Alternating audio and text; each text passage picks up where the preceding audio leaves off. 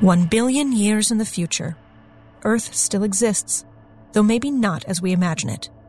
Eras upon bygone eras worth of technology have been left behind by eight previous and fallen civilizations.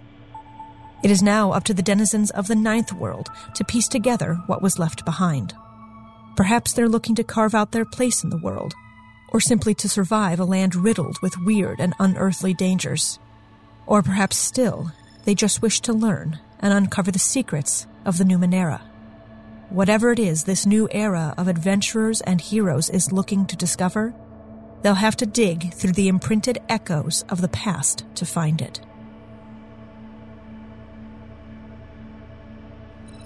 Hello, and welcome to Imprinted Echoes, a family friendly Numenera actual play podcast.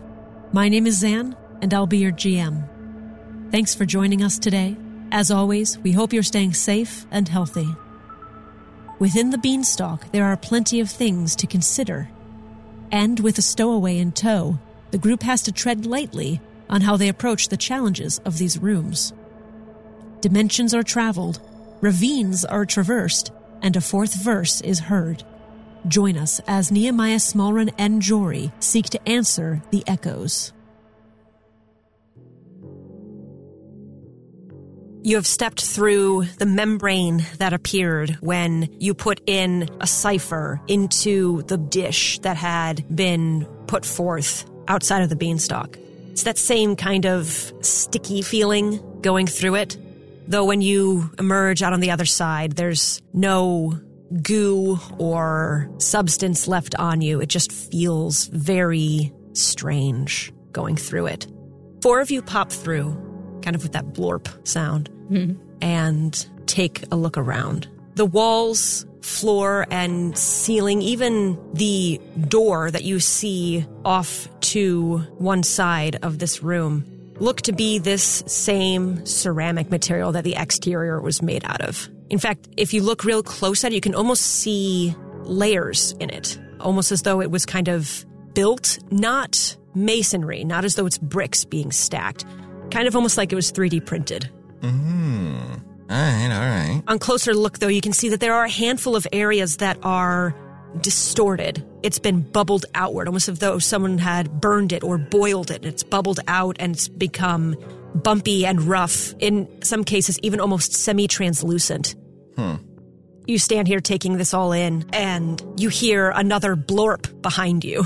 Someone's followed you. Turn around. It's Mac, the very enthusiastic follower of the Word of the Stones, who had originally told you about the Right. various beliefs and gods here.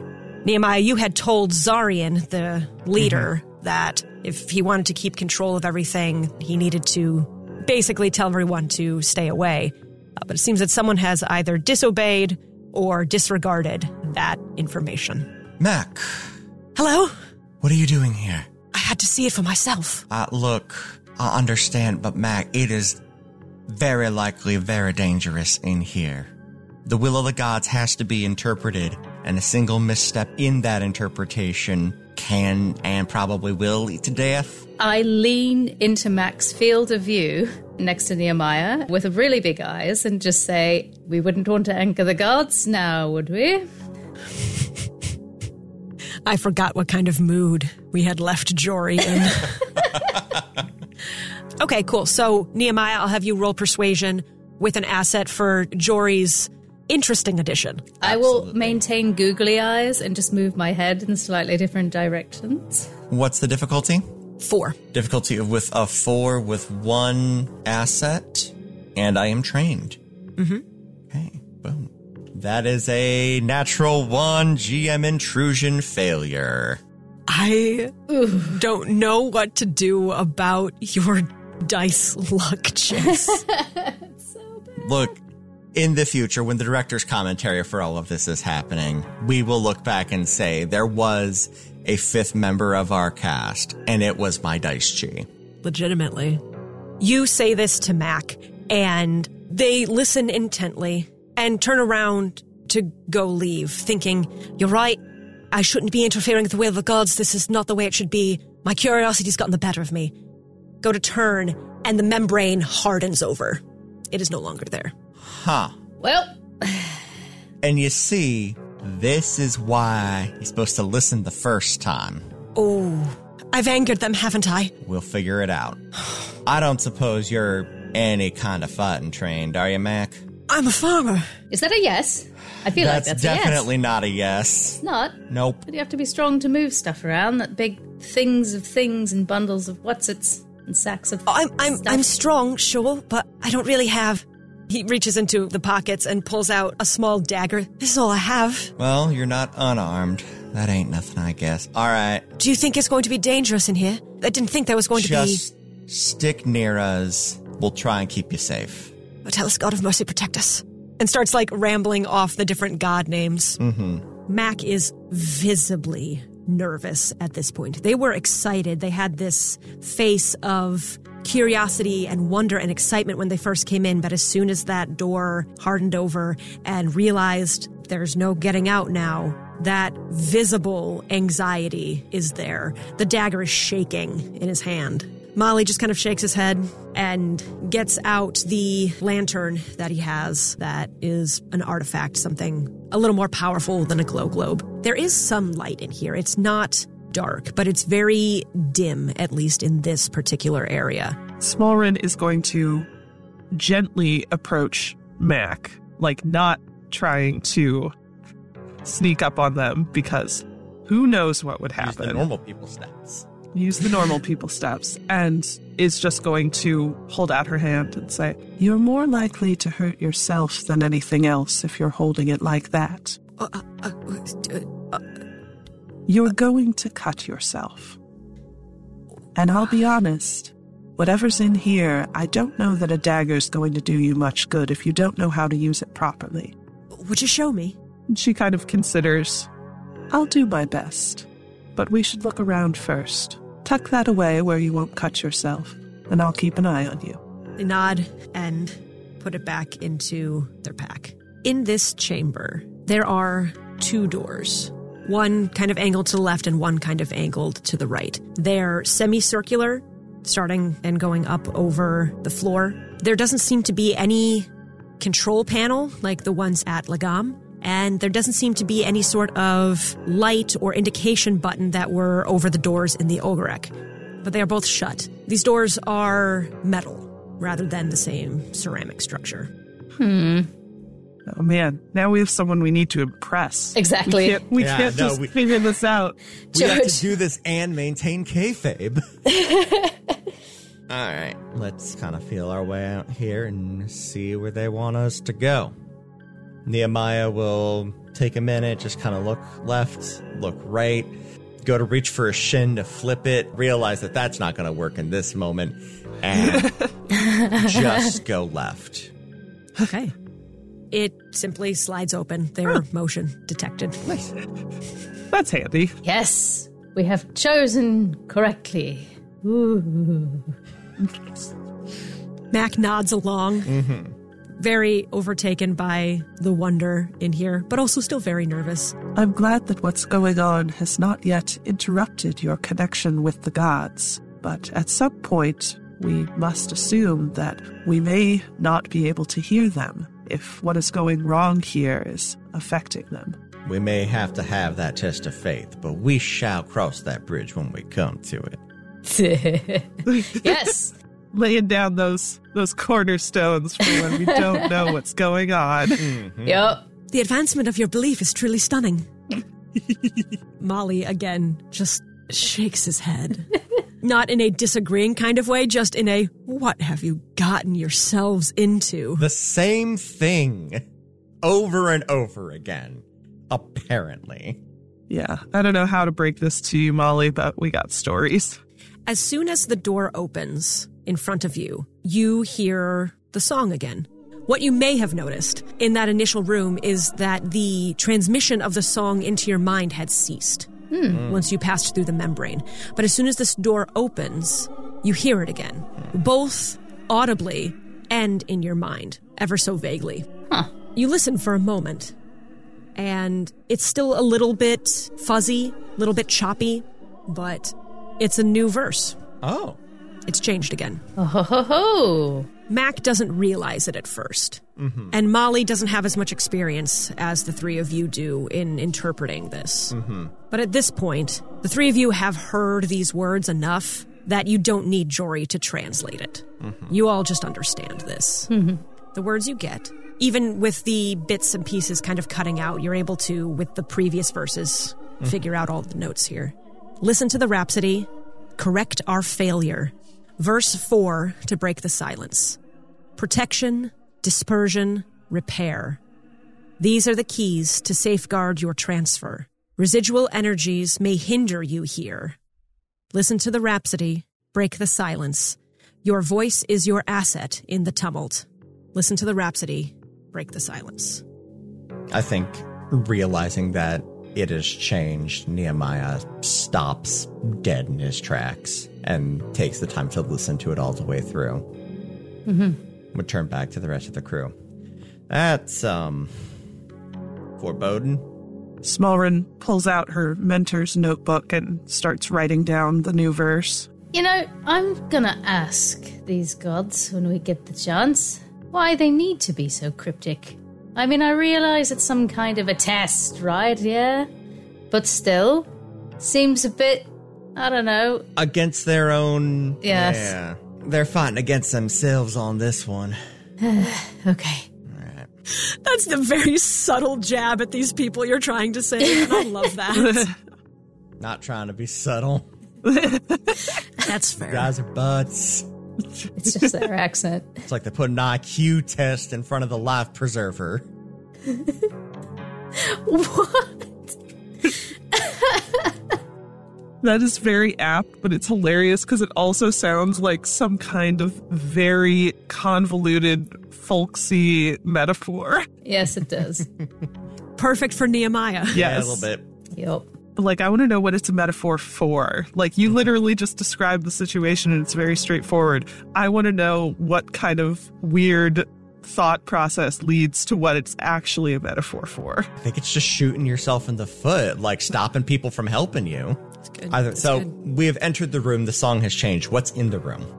Right now, you just see a hallway. Oh, okay. It looks to be a connecting hallway into the next area of things. There are now a couple of lighted areas from behind these stone walls, in the same way that you might have a thin stone or ceramic candle holder or like one of those Himalayan salt glasses, uh, salt lamps or something, where you can kind of see the light filtering through the mineral, but it's not a direct light. So there are some areas where you can see that. It's almost as though there are lights somewhere deep within these walls that are providing you illumination. So it's a little bit brighter here, but it's not a direct light or anything that has a distinct source. Gotcha. At the end of the hallway is a large room, 20 feet across and circular.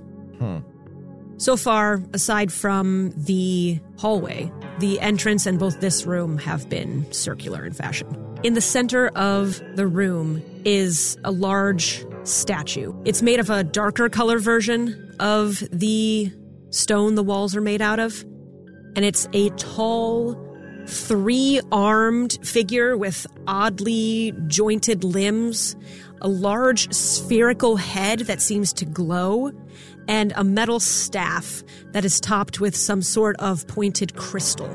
Ha. You stand there looking at it for a moment. I'm assuming you're not just barreling in to the room. And it shifts and moves and starts to then move and almost sweep up with this staff some debris and dust that's in the room into small piles around the room. Huh. Does it seem to be reacting to our presence, or Have you entered the room? I'm assuming we're in the doorway? If you have not entered the room, then no. Nehemiah would step in.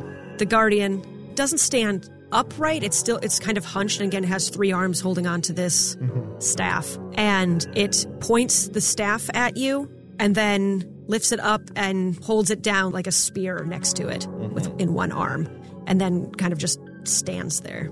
Hello there. Can you communicate? You do not get any response.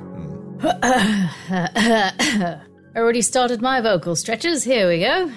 I begin. You sing the verse and it's gorgeous, but it doesn't seem to do anything to this statue. If nothing else, this has really improved my vocal abilities, but what were you going to say? It sounds more constructive than my thoughts. Is there anything else in this room? There's another door. There's a door on the other side. I will motion to the guardian. Excuse us, uh, just passing through, and I will uh, attempt to circumnavigate it to go to the other door. As you go to pass it, it simply takes the staff down and touches it to your shoulder. Mm-hmm. it's not like swinging to attack you, it just touches it to you. Mm-hmm. And all of you see Nehemiah glitch and vanish. Oh, Ah, yes. That ain't good. Well, That is not good at all. No. here we go again. Nehemiah, here we go. we also made that joke last episode. Gotta make it a thing. Nehemiah, you find yourself in a place that seems to be just moving, shifting biological mass. It is disconcerting to touch. It is these large, writhing pieces of you're not even sure what that is almost completely surrounding you. There are some areas where you can see like it's a little less constricting, but you are just inside something wholly uncomfortable. Oh no. Oh, I have I have made a mistake. I have made an error. Ugh. And completely encased. Meat up, meat down, meat to both sides. Yep. Cool, cool, cool, cool. Neat. I love this for me. Okay. in front of you they kind of like separate out a little bit and you can see like a pathway in front of you and kind of a almost a corridor kind of being created out of this stuff I will follow it down. Only way out of the meat is through the meat. you follow the corridor down and you're about to like turn a corner when flip, you blip back into the room where the guardian is oh. oh, All right. wait, uh, I'm going to be really honest with you guys. Don't want to be touched by the staff. It's a bad stick. Don't like it. what? do you stay where you are or do you head back to the door I'll go back to the door. That's fine.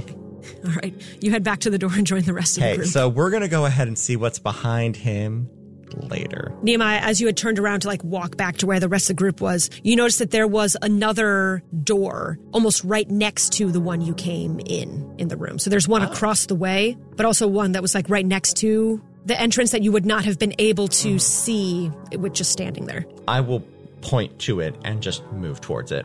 This one does have a button next to it rather than any sort of motion sensor. I push the button. The door's open. It's a small room with light coming down from top. It's an elevator. Oh, one of these. Could be useful. All right, uh, found one of those uppy, downy do head. you can have the word elevator. That's okay. I was a gonna lift? say. I feel like this is an advanced enough world that we know what an elevator is. Well, we know what one is. I didn't know if we would have a word for it. You can use the word elevator. That's Keeping fine. the verisimilitude. Oswald, maybe maybe we call it Oswald. I guess we hop in the elevator. yes. Good idea. Mac kind of hugs the wall, trying not to get close to this statue as much as possible. Oh, I did get to throw this in earlier. When Smallrin said that she was going to keep an eye on Mac, she actually instructed the Ogrin Orb to just let her know if anything particular was happening that she needed to pay attention to with Mac, both Cool. to give it something to do, and so she didn't have to devote brain space to keeping an eye on Mac. You feel it kind of running in the back of your mind the entire time, like noticing all these little things about him, but it's not taking your entire attention. Hmm. As you get in the elevator, there is an up button. You assume it's an arrow that points up and an arrow that points down. Interesting. There is a down button? Even There though- is. Oh, all right. Let's pause before we go anyplace, and I'm going to commune with my memory and see if that can elicit some instruction. I'm going to listen to the song, as I'm assuming we can still hear it. Yeah. You can, yes. Okay. I will take a moment and close my eyes and look very meditative. Meditative. Yes, put on a good show for Mac, but actually try to think. I'm going to have you roll a. It would normally be a level 5 Mm-hmm. intellect, but because of your, again, experience with this, I'll make it a level four. Uh, fail at a seven. Seven. yep. Seven. So. Dang the it, Jay. dice, the dice, she is just rancid today. It is. You think as hard as you can about these words, and they're familiar to you, and you think you can figure out bits and pieces of it. I'll give you that you think where it says protection, dispersion, repair. Those are things that you have to do, but you're not sure to what extent or how. You also can't really find in your understanding of this verse anything that would be connected to your current placement to this elevator or the room that you're in. Well, I think we have an equal chance of learning more if we go up or down. I'll be honest with y'all, I just want to head on up. One, seems like the reasonable way to go, and two, I mean, I just want to see how high this thing goes. Molly kind of looks at the button panel and says, Only the up one is lit. Maybe we're at the bottom then. I think we're at the bottom. That would make Because it has, if, do we have to be able to come back, back down? We're Overthinking. done. That makes sense. Uh. Up then? Yeah, let's go up. It engages and starts to lift. What kind of elevator music does it play? Oddly enough, nothing. You hear the song, but there's no music. Otherwise, there is no elevator music, and it is creepy. Smallrid starts humming the girl from Ipanema. I was gonna say it's just like a piano bass, you know, brass cover of the song. Yep. As it's going up, Molly turns to Nehemiah, goes, What in the world did you see? Where, where did you go? I went to a meat place. I'm, s- I'm sorry.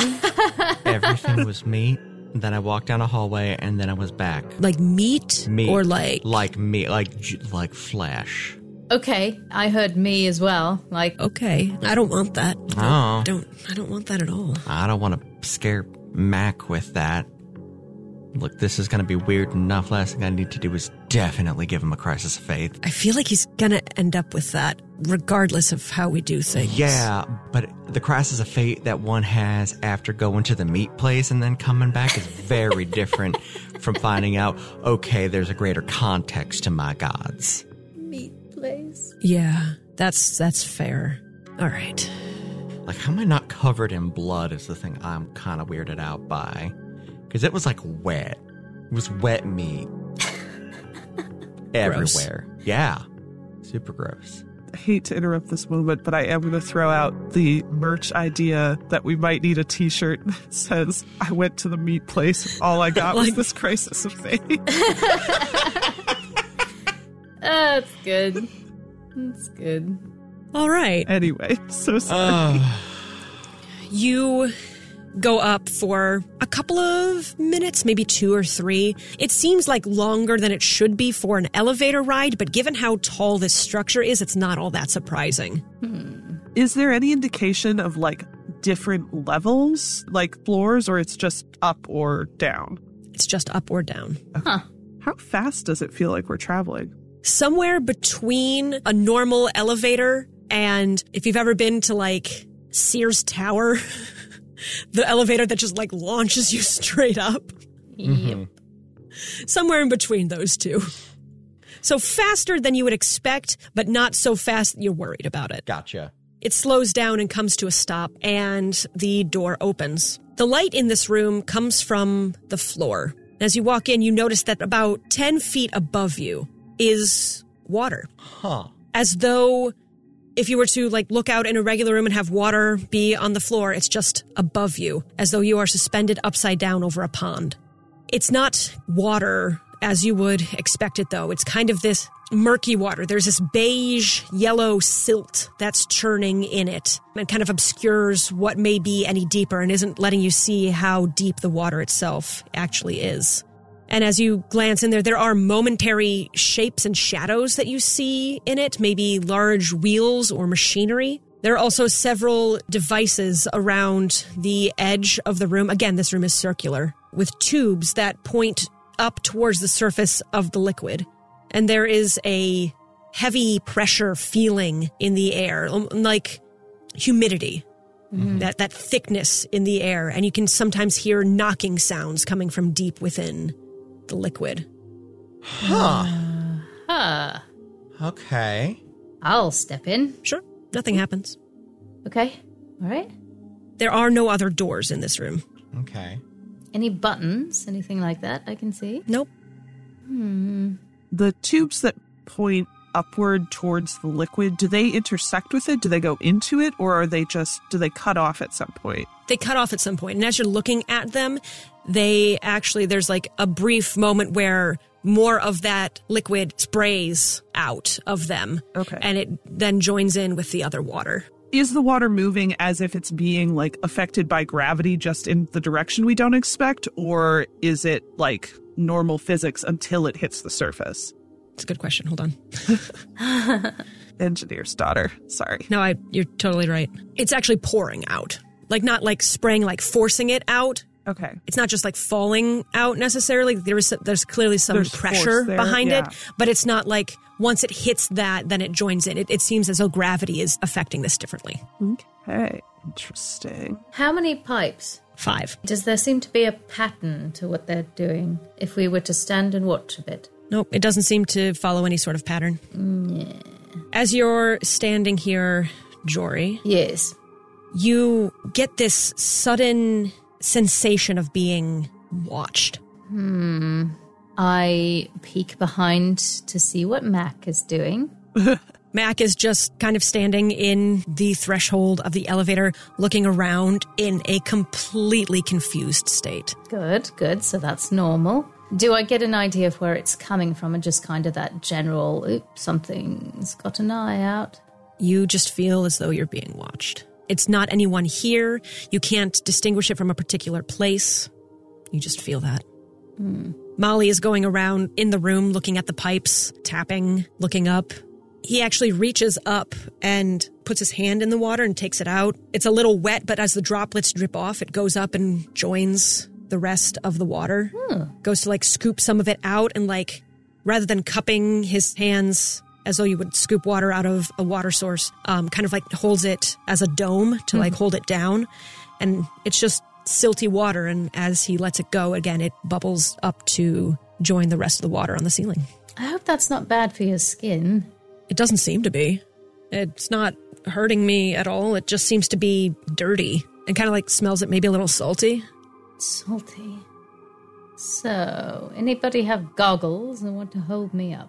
Um, Nope. I have goggles. Molly actually like they're they're mechanics goggles, but they might work if you hold them against your face pretty good. Okay, I can give you a boost. go. All right. Molly hands you the goggles. All right. Best way for you to do this is you run at me, I'll grab your foot and just kind of toss you up. Is it that tall? It's about 10 feet above you. Okay, all right. I'm going to kind of look up at it for a bit, observing what I have. I have a, a sensing danger I would like to employ. Can I just kind of ruminate on it for a minute? What difficulty would it be? Five. Five. Okay, that's okay. Meow. Boop. Fail. Ten. Looks like ice cream to me. Okay, give me a boost. Only one way to find out. All right. I will employ some of Nehemiah's circus background and give Joria a boost up. Okay. Do you launch her or do you kind of like hold her on your shoulders? If I could just get her up on my shoulders, I would probably end up doing that. You get her up on your shoulders, and Jory, with the goggles on, you stick your head into the water. It is indeed wet. It is just like any other water, it's just kind of murky. Mm-hmm. You see those shadowed shapes moving around, and one actually starts to like come closer to you. And what you see is this swimming, moving automaton. Okay. that almost looks like a large wheel that has like smaller wheels around the edge that are rolling like little paddle wheels Okay. All right. to move it through the water. And it is going up to the wall underneath the water. And there looks to be some sort of panel with like buttons and switches and, and things like that over there. It goes up to it, manipulates it in some way, presses some buttons. Turns a couple dials and then swims away deeper into the water.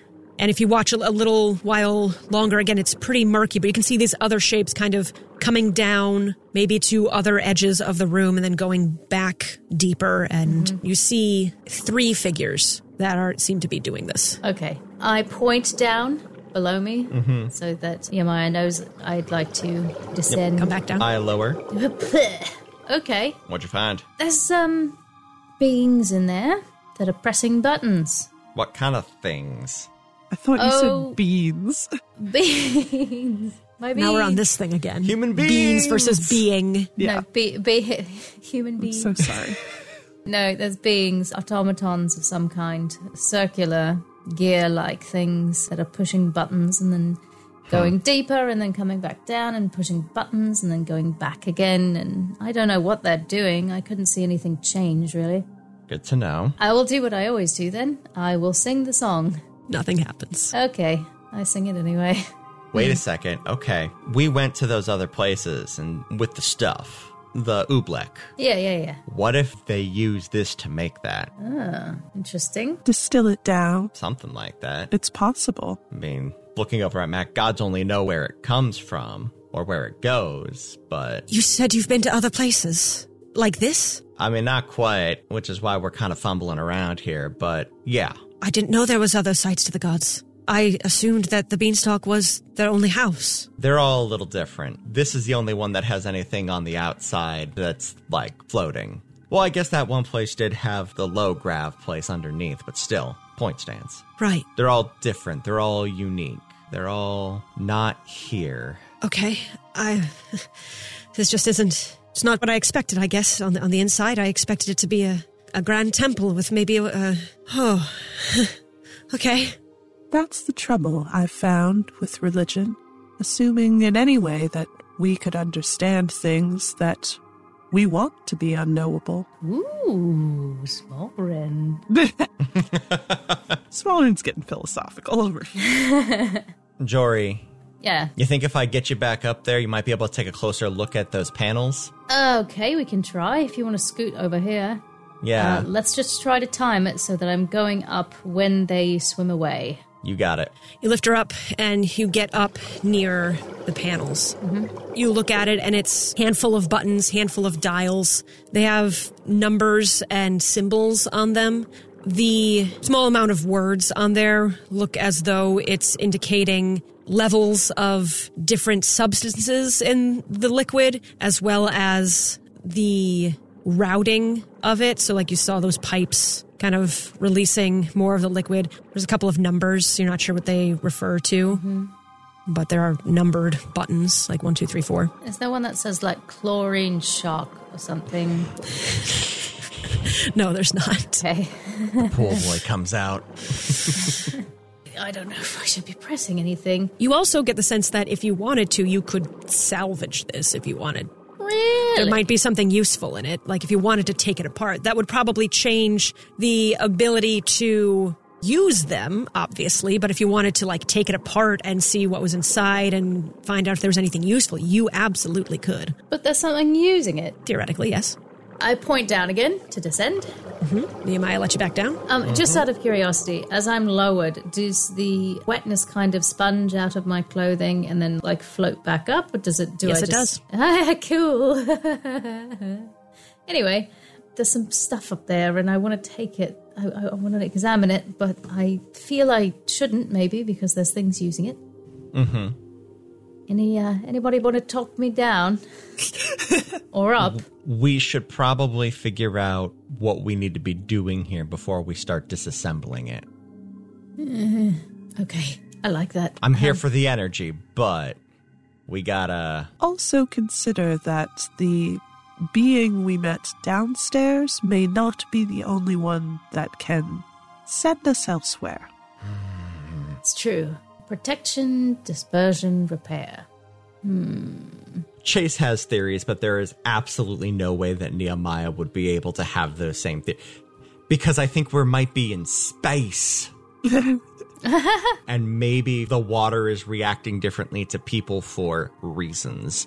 But it would be unlikely for an individual of this time in this world to understand the concept of weightlessness in space. Because I don't think any of the cities have a space program. They don't. there is, depending on where you are in the world, there are ways to get into space. Ah. There are supplements for Numenera that involve going into what they call the night. Love it. Really Real good. Yeah, it's not space, it's entering the night. Oh, I love that. That's very cool. There are places that have You can go on a Done night that. walk. Right. But it's less blast off into the atmosphere and more, hey, this portal takes me to the moon. I want a portal that takes me to the moon. Wouldn't that be nice? I mean, assuming that I had all the proper. Equipment. Space. So, All right. Let's hop into the elevator and start heading down because I don't think, as much as I was hoping the answer would be up here, I don't think it is. Not even a window. Hey, hey, Jory. Mm hmm. Could you just stick your head outside, see how high up we are? Oh, that's right. Jory can walk through walls. okay, here's to hoping that nobody is staring up at this exact spot. I have a feeling even if they were, they wouldn't see it. Okay, Ooh. all right. That is Up. that's an excellent point. We don't know how high we are. That's my thought. Jory, well, Jory should be very careful. That's why I said, like, can you only stick your head out? I think so. Okay. Okay, I'll. I, okay, I will walk over to the wall, and I will poke my head through. It's been a while since you've done anything phasing. So you put your hands on the wall and concentrate and phase out and stick your head through the wall. You are several hundred feet in the air. You can still see as the clouds are moving around, you can still see glimpses of the city below. And there's still, if you look up, much more above you. Okay, I will pull back inside. All right. Well, we're up pretty high. I doubt that anybody saw me. Are we literally climbing the beanstalk right now? Yes, Oh God. And Mac kind of like sits down against the edge of the elevator and just like, oh no, oh wow, oh I didn't, mm, what, mm, oh no. Are you going to faint? Uh, no, I don't think so. I think I just need a moment to reconcile what I've done to myself. I understand that. Well, why don't you have a sit? Mac sits down, and Molly actually, before you start descending, walks back into the room and pulls out a small vial and actually scoops some of the liquid and caps it. Smart. Holding it up, it still tries to float towards the ceiling, so like it's going up towards the cork rather than the bottom. Ooh. Okay. Smallrin is going to go over to Molly. May I? He hands it over. And she takes it and basically just wants to see is the water's force enough that it would make like the bottle float, the vial float? She like kind No. of cups her. Okay. If it was big enough, it probably would. Like if you had a bucket with a lot of this water, it might start pulling it that up that way. Okay. But with this small amount, it would not. Cool. Worth a shot. Yeah. All right, we're gonna head back down then. Think so. You take the elevator again, descending faster than you would expect, down to the room below with the statue guardian. As you exit the door, it once again kind of points the staff at you, just like gesturing at you. Yeah, we're going, we're going. Let's check that other hallway before we tangle Yep. with that. Going back to that entrance chamber, the other door opens up and there's a shorter hallway that also ends in what looks like an elevator. hmm We ready to go try this one now? There must be something that allows us to get higher than we were, so let's see. That's what I'm thinking. You go up, and the doors open into yet another circular room. The walls and floor and ceiling here are all, rather than that ceramic material, they are nearly opaque brown glass. Again, you can see that faint light coming from within it. There are four black synth tubes that are just like around the edge of the room, just like lying there, like maybe about the length of a forearm. And it is quiet in here. You do not hear the song. In fact, as you speak, something in a normal voice comes out as barely a whisper. All right. Weird. Mac tries to say something and realizes that it's quieter than it should be and screams in surprise. And that is just barely like normal speaking level. Mac, look at me. Look at me. The gods have punished me. They've taken my hearing. That no, it's the room. The what? Nehemiah will raise his voice. It's the room. They've punished us all. No, it's just the room. It dampens sounds. Something from our time exploring the other locations, we have found that the gods do a lot with sound and transmission. I'm guessing this is some kind of a recording room, someplace where they need things to be quiet. So let's steer into that skid. Let's see what's going on in here. Stops talking, just nods. Take a look around. Don't touch nothing. Mac, if you see something that you think needs our attention, just tap one of us on the shoulder. Okay. Okay. Okay. Okay. All right. I, I, okay. Nehemiah turns away and lets out the exasperated parent sigh.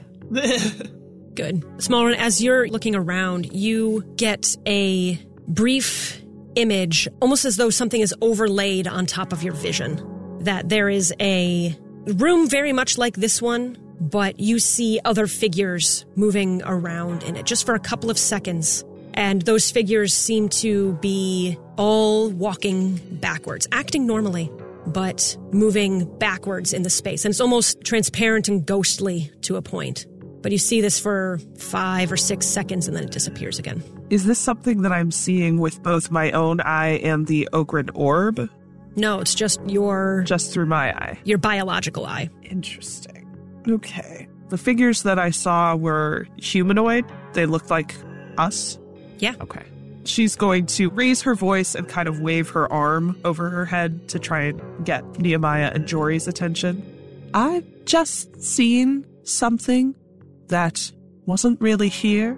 It was brief, but I saw this room with people in it doing everything backwards as if it were rewound. Hmm. Well, shall I?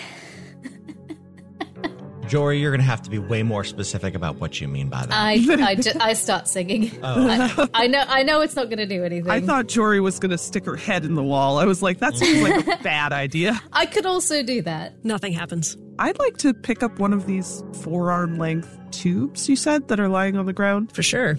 You pick it up. Go ahead and roll me a d4. Three. It doesn't seem to do much as you pick it up, but as you hold it, you see condensation kind of forming at one end, and it starts like floating there, like a little sphere of water that is being held at one end of this tube. I show the others the water floating at the end. Perhaps we see what the others do, whether it's the same. Molly goes to pick one up, and it doesn't seem to do anything at first, but he notices like a seam in the center, and he twists it apart and opens it up, and there's like a cavity inside. Just looks like to be a tube that is hollow. Hmm. Uh, I guess you could store something in it. I'll pick one up. You pick it up, and again, doesn't seem to do much, but it kind of slips from your hand for a moment. And as it hits the ground and it spins a little bit, it starts to vibrate. All right. If you pick it back up, kind of like tilting it back and forth or spinning it, causes it to vibrate. Huh. Okay. Enjoy the one you pick up. You kind of like shake it a little bit and it, it warms up to like the temperature that like a warm coffee cup would be. These are all oddities. Um, I will say they don't necessarily have a particular purpose, It's just something that was, for whatever reason, left in this room. And it very well might be useful down the way, but this is something that is here. Okay. I'll Oh, keep it. Vibrating tube. Ooh. I'm going to use a GM intrusion here. Okay. going to use it on. I'm going to say Jory. Mm-hmm. You've been standing here, and the silence is a lot. Yep. You don't hear the song at all. All of the voices in here are eerily quiet. It is to the point where you start being able to almost hear your own heartbeat in your ear. You can almost start hearing the buzz of your own nervous system, and you start to hear faint voices in your mind, not saying anything particular. It's almost as though they are very far away. I'm going to have you make an intellect defense roll Okay. to get through this, but you also have the opportunity because this is a GM intrusion. I'm offering you an XP here Okay. to have this continue to happen, and then you have an XP to give to someone else, or you can give me an XP and say, "No, I don't want this to happen." XP me. Why not? All right, so take that XP. Okay. After this, you can decide who else you would give that other XP to. Okay. But I'm going to have you make an intellect defense roll, Okay. level five. This isn't gonna go well. Whoop. Fail at a twelve. you can't tell whether or not these voices are something that your brain is making up to fill in the space or whether or not you're actually hearing this if there's actually other people here or if this is some echo from the past or echo from the future you can't tell and it is starting to grate on you all hearing based tasks for you are hindered for the next hour Ugh. Uh, Eh, kind of clutching my head. You all right, Jor? Yeah. Oh, my head just feels weird and hurts. And All right, let's keep moving. Jory, who would you like to give the other XP to? um, I'll go with Nehemiah. All right. Okay. Does Nehemiah take an XP? The door on the other side of the room is not an elevator, it's just a regular door and it opens as you approach it. This seems to be some sort of interstitial room. It is empty. Seems to be a foyer of some sort, maybe. There is a door off to your left and a door straight ahead. And there's still no kind of indication what any of these are. There's no writing, no buttons. Nope, the song does start back up as soon as you exit that room. As soon as you hit the threshold, you hear again. Your voices are normal. The song is back in your mind. I'm gonna try this. o- I'm gonna try this door over here. I'd go for the door in the middle of the hallway. The door opens up and it is dark in this room. You can see a little bit with that light, that filtered light that's coming through. And through that, kind of peering in, Molly holds up a lantern to see the way. The floor to the left and up the wall are cracked open, revealing a large gap that disappears down into the darkness. The gap itself is maybe 30 feet wide at one end and about 10 feet wide near the narrowest. As to the right, it seems to narrow down as though the widest part of it goes to the left and into the wall and floor. Huh. Okay. I can make that jump. I point to the ten foot one. Mm-hmm. Mm-hmm. I don't want to try though. If I can avoid it, so let's keep moving down the hall, and we will jump that bridge when I get to it. Smaller, and as you peer in, your Ogren orb starts getting a little more excited about something. It's spotted something. There is a glint of something that the light is catching, buried kind of a little bit farther down in the crevice on the opposite side. So, like on the opposite side, like a little farther down the cliff face, so to speak. It looks kind of blue and maybe crystalline. All right. Smallrin is going to kind of grab Molly's hand and like lift the lantern a little higher and then He lifts it up. use the Ogren orb to kind of zoom in. Sure. It looks to be some sort of crystalline shield. There's maybe a couple of like metal protrusions coming off of it. Lots of different options as to how it got there, but it's kind of stuck in between two parts of the stone a little farther down. Gotcha. Go ahead and roll me intellect level five. Okay. Let's see. Nope. Failure with the 10. Holy cow. We can't roll for anything today. Nope. you can't necessarily figure out anything more about this particular object, but the part of the song that sticks out to you is that one of the Protect. things that it lists is protection. Lauren would like to enter the room, head towards the narrower end of the gorge. This is kind of cheating, but I haven't chosen a flex skill in a really long time. Um, That's true. So I feel like I'm going to choose my flex skill for the day. Um, I'm trying to decide what would be most useful. Gosh, I'm trying to remember the name. What is the? It's something work. It's like a rogue thing in D and D. Oh, second story work basically that's what I want my flex skill to be because Smallrin's an ex spy. okay. Okay. What would that entail? Basically, second story work would be like more climbing and like getting herself across than it would be jumping. It would be more involving ropes and grappling and figuring out the best way to get somewhere when she can't touch the ground. Yeah, we'll go with that. Cool. So Smallrun has re-entered the room and has gone down to the more narrow part and is kind of starting to examine the distances and the height of things and clearly making calculations of some sort. Does anyone want to react to this? Hey, small Ren, what you gonna do? There's a shield over there. Ah. Oh yeah. The song said something about protection. It's worth checking out. Yeah. It, it is. I'm just. You know me. I'm a worrier. One of us has to be.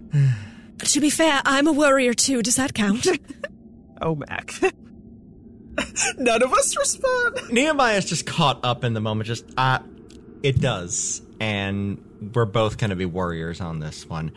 If you're gonna be going over there, maybe while you're over there, check out that door too. That was my thought. So yeah, Smallrin is doing her calculations. She has pulled a couple of coils of rope and like a grappling hook and a couple things out of her pack. One of the lengths of rope she ties around her middle and throws the rest of it to Nehemiah.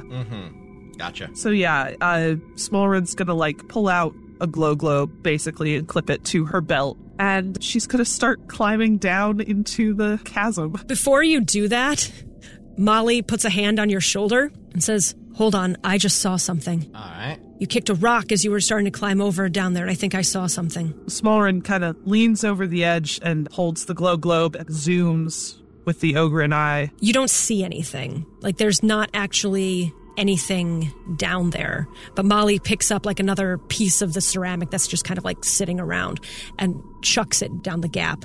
It vanishes into darkness, like it gets to the point where the light no longer hits it. And then maybe a second later, you see a brilliant flash of bright light and you do not hear it hit anything. Okay. How far down was that, roughly? I could probably figure out the math of that, but I, I Do do some not. Uh, Geometry. I don't. That, that involves, you know, figuring out airspeed. yeah. We'll say that it fell for about a second after you saw it disappear into darkness. So as long as you don't go below where you can currently view, you should be fine. Smolrin puts a hand on Molly's shoulder like a silent thank you and gives kind of a little bit of a tug on the belaying line that Nehemiah has hold of and then starts very cautiously climbing down. Basically every five feet or so she like stops and turns and is like checking across to see if is it close enough to jump at this point are there good handholds on the other side is there anything sticking out You get down about 15 feet. It's not close enough that you can like turn around and reach the other wall, but it's close enough that you think you could probably push off and get to the other side without it being terribly dangerous. Okay. Would you like to try and push off to the other side? yes i would love to do that This is going to be a speed check. Okay. Specifically for climbing, and we'll let that second story work apply. It's going to be a level five since you went down to the point where it was closer together. All right, speed. So I am going to spend for a point of effort. Mm-hmm. Failure with a six. Oof. Has anybody succeeded a We roll? have not yet. No. Roll 20's doing us dirty today. You push off the wall and try to grab onto the other side, but it's just a little bit outside of your grasp. And you slam back into the wall that you were pushing off of, and you take two might harm. All right. Whew. You all right down there? That hurt a bit. And as you do, more of that stone ceramic crumbles off of the gap face and falls, and you see more bright flashes of purple light. And you all see that too, as it just plummets and the light flares. I have a ability called late inspiration. I can spend three intellect points to retry a task I've failed within the past minute using the same difficulty and modifiers, except this time I have an asset. Yeah, go for it. This still happens. You still take the damage, but you are able to like look back. You're like, okay, I got the angle wrong. I should have pushed off from the left instead of the right. Go ahead and roll it again with an asset. Right. Come on. Gosh darn it. Got a two. Yup. You try again, and once again slam back into the wall for another two might damage.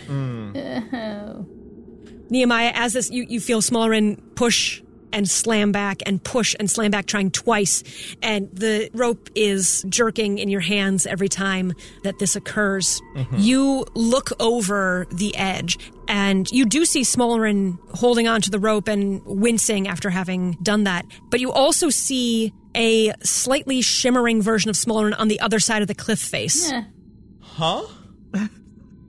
Okay. and it's there it's there for a moment and you see her kind of like moving along towards the shield and then it phases out it glitches out I look at Jory and Molly. Did either of you two see that? Yeah. yeah yeah I So I'll be hon- I got nothing for that. all right so what, what have we let, for, let's let's start by getting smaller and either up or across or wherever she's Yeah. trying to be Small Rim, what do you need from me in order to make this work? you know what? Hang on. Why don't I help? all right. what do you do jory I have a special ability, right tool for the job, Oh. that I can create something as long as I have an iotum. And I do. I have two. Yep. So I'll get rid of one. And I don't know. Smallrin, what do you think? What would help you? A springboard? Honestly, maybe some sort of small suction device, like something to help me get a grip on the other side. it's probably too rough to make it like a true suction cup but if you had something that was Something sticky, Yeah. Okay, give me a few minutes. I'm going to scrounge around and start putting something together. So I will take away an intellect point and spend for that.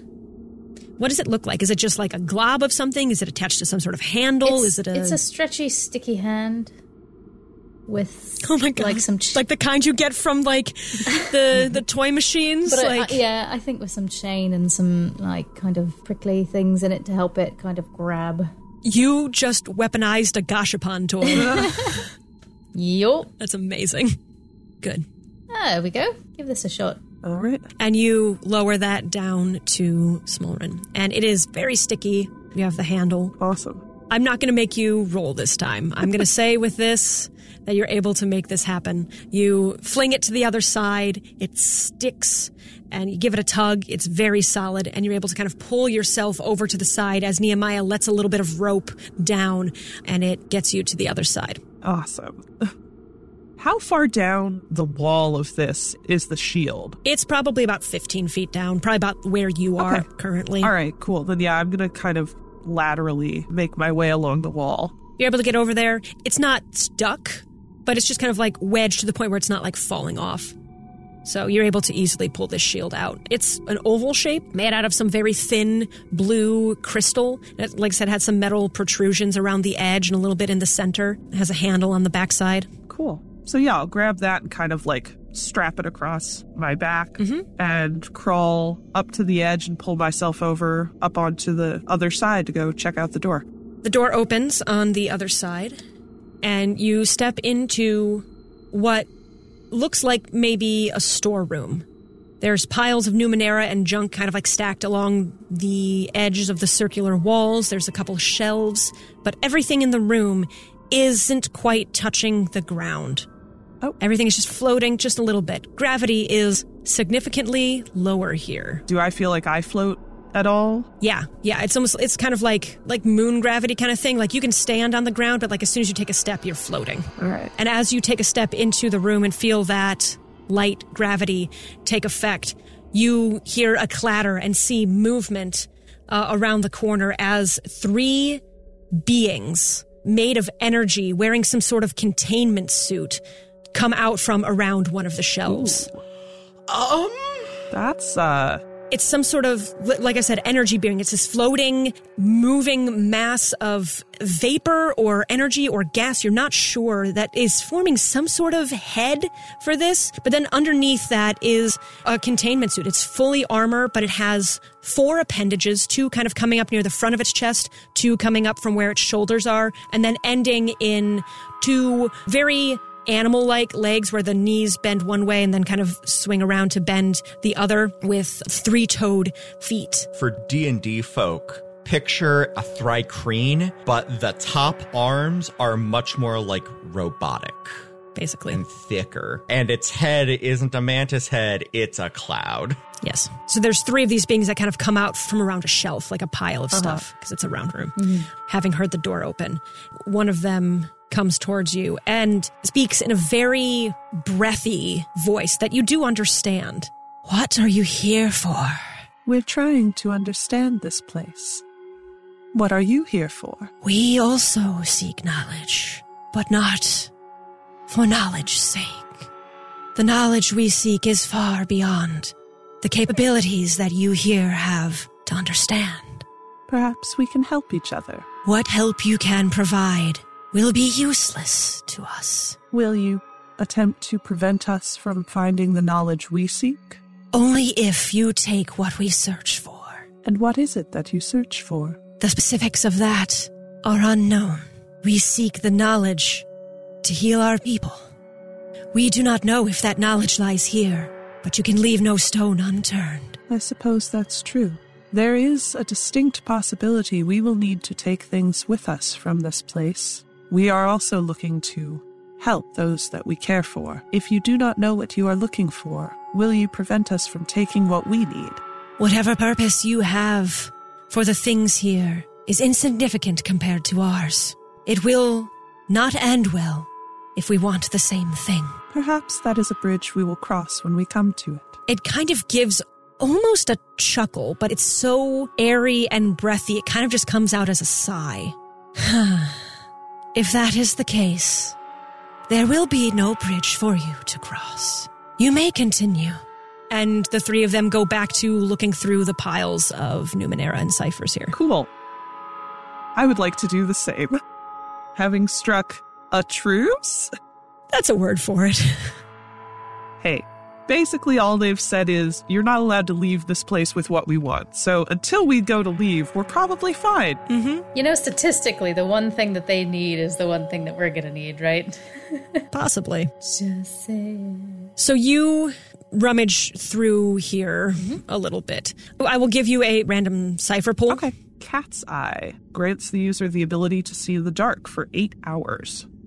You're gonna have so many eyeballs by the end of So this. all the eyeballs. We're here. This is more of a something you apply to yourself rather than it is a something you're going to integrate permanently into your body. Smallrun's not going to acquire another mechanical eye. Yet. If you wanted to, you could get another one, bring stuff back to your companions if you want to do a couple more of these. Yeah, I'll grab one more thing. Go ahead and take whatever the other one on the card was. Okay. Teleporter or bounder. User teleports up to 100 feet times the cipher level to a location that they can see. They arrive safely with their possessions, but cannot take anything else with them. You pick this up and it is very familiar to you. You've had one of these before, but this is a slightly less Oh, powerful That's version. right. You had one that would allow you to teleport to any place you had ever been before. This one you have to be able to see it. cool. Went from teleport to Misty Step. Yep. You can take those things without the other beings interacting with you. Um, just for the sake of everyone knowing, they are called Ganthenhar. That's not necessarily a name that you have to attach to this creature, but for the sake of us being able to describe them, they are Uh-huh. Ganthenhar. Cool. Can I grab a handful of iodum for Jory? Cool. Sure. So tuck that in my bag. back on the other side. Are you guys just waiting for for Smallrin, or are you doing anything else? Yeah, just kind of waiting. Okay. As you're waiting there, Mac kind of goes, "Ah, so are, are you all prophets of some sort, or is it or is it just? I don't actually know most of your names. Ah.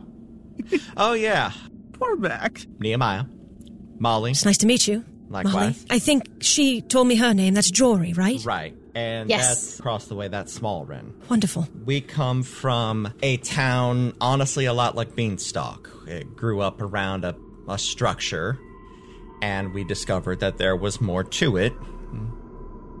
So we've been seeing what's going on, trying to figure out what the gods are trying to tell us. I see. It's always been the same voice. Same voices, different words. Beginning to wonder if the idea of the word of the stones is not what it's meant to be. Well, it's like Smallrand said, you know, second you try to understand something about a religion, you're going to find out it's a little different than you thought. We're going in with no preconceived notions. I went through the whole process, though. Process? There's an initiation rite. You're talking about the lake thing. Yes. I need to think about this more, I think. He didn't even go to the meat place to get a crisis of faith.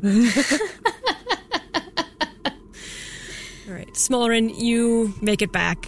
What'd you find? Well, there's this. And she shows them the shield. I also picked up a few useful things and had a chat with some beings, beans.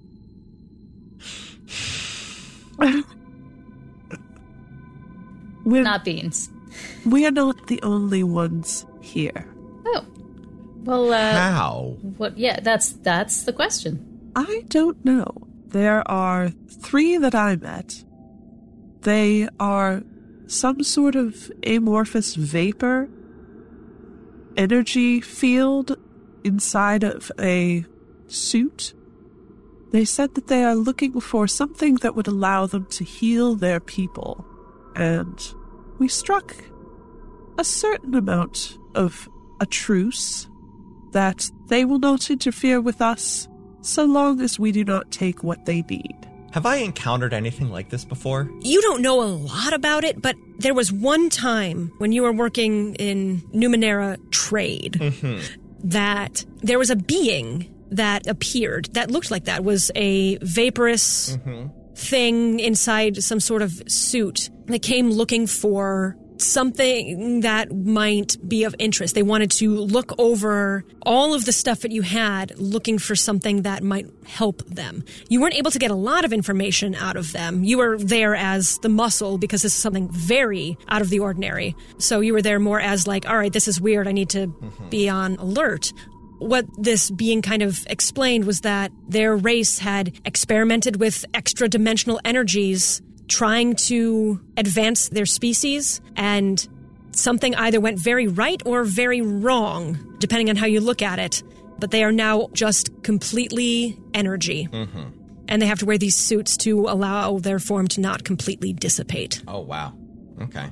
I've encountered these kind before. I wonder how they got in here, though. Perhaps the same way that we did. It is possible that hearing the song, they attempted to sing it, and then seeing the receptacle, they were able to pay the toll to get inside. their energy, you said, right? Could they just like. I mean, we've gone places. Nehemiah, you've been transported places before. yeah. Like, maybe they have a portal or something that takes them places. Or Fair perhaps enough. they have abilities like Jory's. We never Mm-hmm. needed to see whether you could phase in from the outside. We didn't. I mean, I did stick my head out, so I'm assuming it would work the other way. Fair enough. There's more ways to get into a place than just go through the door. I think that's kind of been proven correct. They're What if these are the gods that we've talked about? What if. they're not. Are you sure? I've I've met them. I've met one. They're terse, but they are certainly far from all powerful. Okay, that's good to know. Mac almost looks disappointed. Aw. They are lo- he's looking for anything to like latch on to, like any sort of semblance of what he believed previously. poor Mac. Oh, Mac. We're just gonna let them down real gentle, like, and it'll be fine. Oh, buddy. Mac, to believe in gods is to believe in the fluctuation of the here and now. And it is important that you keep an open mind to adjust to the brilliance that you can never fully comprehend as a, a being that, uh, that we are and you are. Who knows, things can change when you're all powerful like that, so don't box yourself into a philosophical corner. Okay, you speak a lot nicer than Zarian. Zarian's kind of a dick. Don't say that. Don't say that. Really, don't say that. I don't think we can leave that in. No, it's fine. I mean, look, is she wrong? he might be stern sometimes, but he doesn't mean ill. I didn't say He couldn't. Eh? I did not if he hears from the gods. So, uh, I didn't. I didn't say he meant ill. Only that uh, that sometimes, you know, to be able to talk to people is very important, and I feel like sometimes it's a bit off-putting. Right. I think this is going to take me a, a while to fully get into my mind, uh, all, all told. Should we move on? That seems to be your, your goal. Probably. Yeah, let's. There's another door. Mm-hmm. You guys head up to the other door, and that's where we'll call game. Woo! Thank you so much for listening to episode 53 of Imprinted Echoes. As always, if you'd like to follow the podcast on social media, you can find us on Twitter and Facebook at Imprinted Echoes and our website, imprintedechoes.com. There you'll find links to the Ghostlight Media merch store and our Patreon if you're able to help us out monetarily. And in that vein, I'd like to thank Kyle, Joel, and Isteer Brewing for their continued support. If you want to help us out in other ways, take a moment to subscribe to the podcast, leave us a rating and review, and tell a friend about our show. As always, you can find our hosts on Twitter myself at Covered and Sawdust, Chase at TQ Loudly, Rin at Rin underscore Moran, and Bridget at Really Bridget. And be sure to follow our network, Ghostlight Media, at GLM Pods. Thanks once again for listening, and I hope you'll come back in two weeks to hear yet another episode of Imprinted Echoes. And until then, may your ciphers never malfunction. Imprinted Echoes is produced by Zane Campbell Johannes and Chase Greenlee and is edited by Alex Berkowitz. Original show theme music is by Justin Longacre. This has been a Ghostlight Media production.